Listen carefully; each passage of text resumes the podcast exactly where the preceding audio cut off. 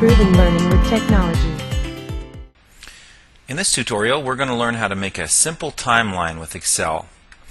In this particular project, we're going to have the students create a personal timeline of their school history, one event within each of the first few years that they've been going to school. This I've kind of made in this uh, sample I've done up to grade 5, starting at kindergarten. Uh, sort of a, an important event for every year that they remember. Sort of gets them into the whole mood. You could do this with grades, you know, three and up if you've got a pretty savvy class, maybe two and up with some, if you've got a few parent helpers. And um, anyways, the neat thing about uh, doing an, a, a timeline in Excel is number one, it's really not hard, which you'll see.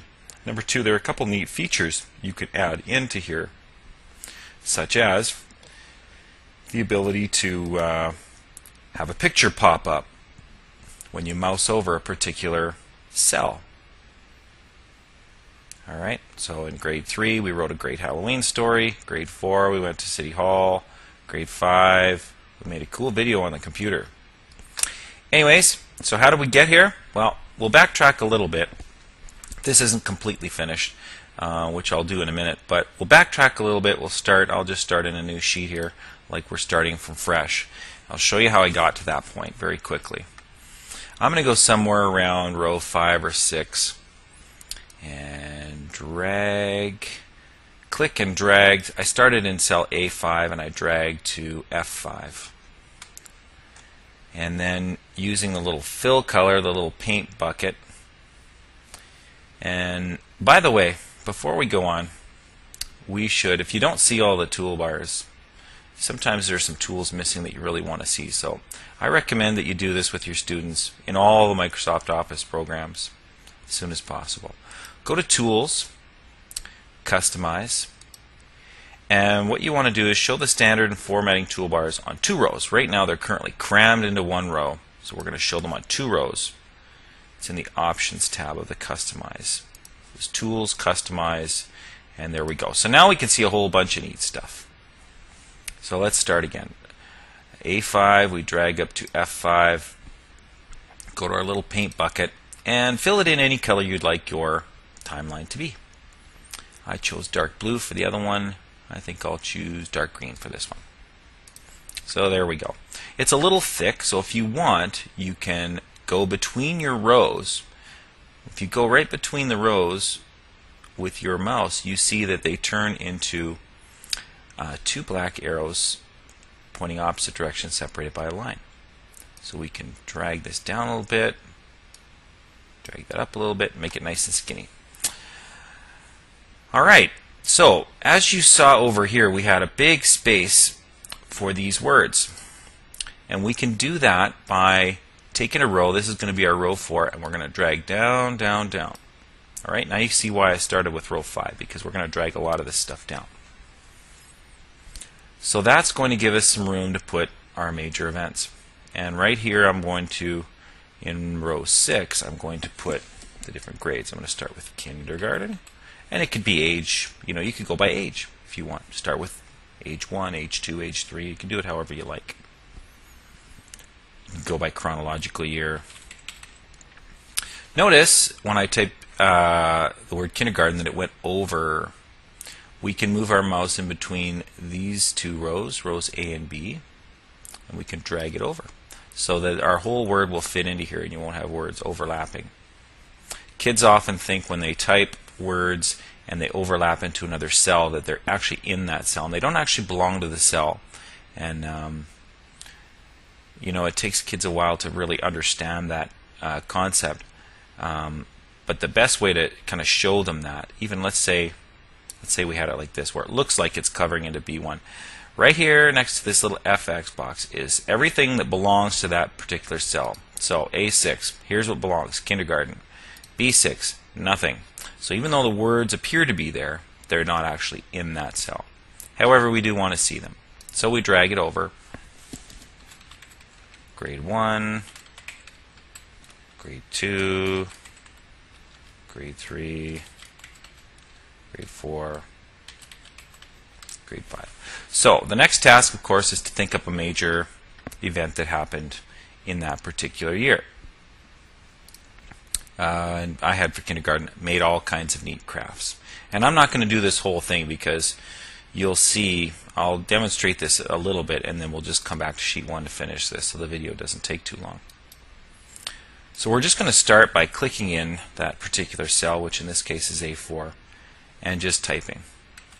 Made all kinds of neat crafts. So this is a problem because look how far it goes over and so on. What we need to do is, and you could click and drag all of these to highlight all of these cells that we're going to be typing in. And then we're going to right click and go to format cells. Okay. You can do it one at a time. There's no no harm in doing it one at a time. Or you can just click and drag to highlight all all of them that you want to apply this same formatting to. Right click, format cells. Okay. Well, we're not going to change sort of the, the, the number, and, and this is neat if you're using dollars, you can change it to currency and so on. We're just going to leave that as it was. Alignment, we are going to go to the Alignment tab. We're going to do two things here. Number one, we're going to wrap text so that this made all kinds of neat crafts isn't on one line, it will wrap. Okay, We're going to wrap the text what we're also going to do is we're going to change the text orientation. Right now it's set to this. You can you can change it to 20, 30, 45, uh, right up to 90 if you choose to. I'm going to go to 45. Okay? So we have wrapped the text and we've changed our alignment to 45. You can control it here in this box, change that number to 45. You see, kids love to use these up and down arrows. I don't know why, but uh, they do. Um, or you can just simply click and drag on this red diamond and drag it to whichever orientation you wish to. All right, so there we have it. Made all kinds of neat crafts.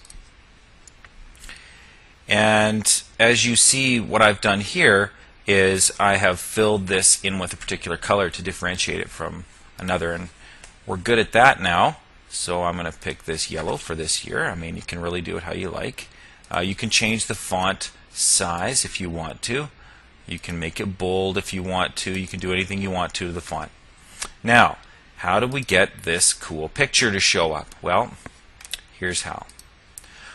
To do so is to add a comment. It's the comment feature in Excel. We're sort of going to use this comment feature in a way that Microsoft perhaps didn't anticipate. Right click on the cell and again go zip down right above format cells we're going to go insert comment. Alright, here is our comment. But instead of, and it will show whoever the author is in the tools options, you can see who the author is. It will put that person's name in. You may want to keep that name, but I'm going to erase that text. But I'm also going to now this part's tricky, so you got to pay attention to this part. There's a thick, kind of grayish, thick line border that surrounds your comment box. Okay? What you want to do is mouse over till you see four arrows going in four different directions. That's what you want. Okay? Right click, and we are going to format the comment. Okay? Format comment. Alright, when you format the comment, it comes up like this. We are going to go to the Colors and Lines tab. And if you've ever done any work in PowerPoint or Word and you filled things in, you may have seen, especially in PowerPoint, uh, you may have seen, oh, especially when we did the, I don't know, did we do a pictograph? Anyways, uh, if you were along for the ride when we did a pictograph in Excel on a previous episode, here's how we do it. Same thing. We're going to go colors and lines, and then the fill color, we're going to go down to fill effects. Okay, fill color, fill effects, and we're going to choose our fill effect as a picture. So click on the picture tab, select picture, and then you choose the picture you want. Please nobody sue me. I did go to Google and I just saved these pictures, which normally is not a big deal as far as copyrights go.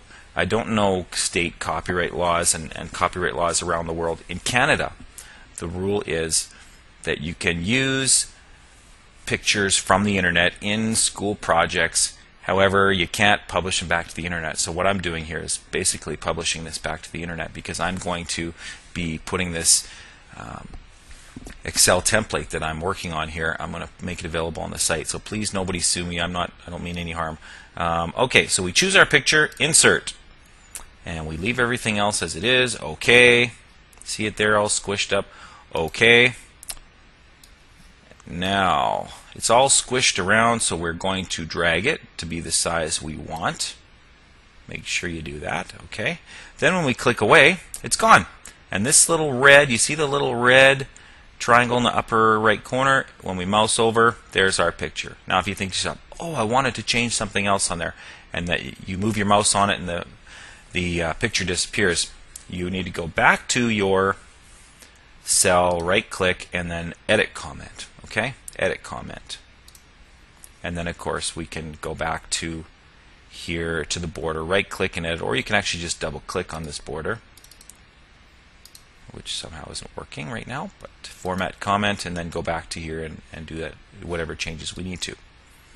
So that's basically it for that. All right.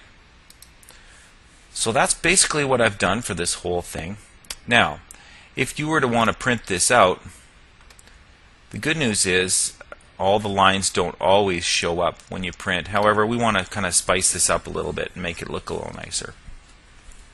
So what I encourage you to do is click and drag some of these particular actually let's make a title first of all. Let's say I wanted a title that would stretch out here and be centered. Here's how I recommend you do it. I'm going to go a couple rows up. I'm going to click and drag all the way across there's a nifty little button straight above here called merge and center and it does just that two steps in one it merges all those cells into one big cell and it centers the text, which is nice. So I'm going to type my school timeline. And in fact, I'm going to make the text a little larger. My school timeline. I'm going to do the same down here. Merge and center by Danny Moss. All right. So I'm going to, now when I've got all the text I want, I'm going to highlight all of this and I'm just going to add a fill color in the background so it looks really nice. And if you do plan on printing these off and you don't want a whole bunch of um, ink used, you could just fill it in with white. And fill, you know, basically whatever you want to within that. And there you have it a nifty timeline that doesn't take long to do, uh, has a couple of neat features, and uh, it's with a program Excel that many of us have on our computers, and many of us as teachers wish we knew more about how to use. So, again, visit the Microsoft site if you want for more details on their lesson. You can visit the uh, Tilt website. When I put this episode up, I'll also put up this particular Excel file as a sample if you'd like to use it. And uh, let's start using Excel, everybody. It's a great program. Thanks for watching.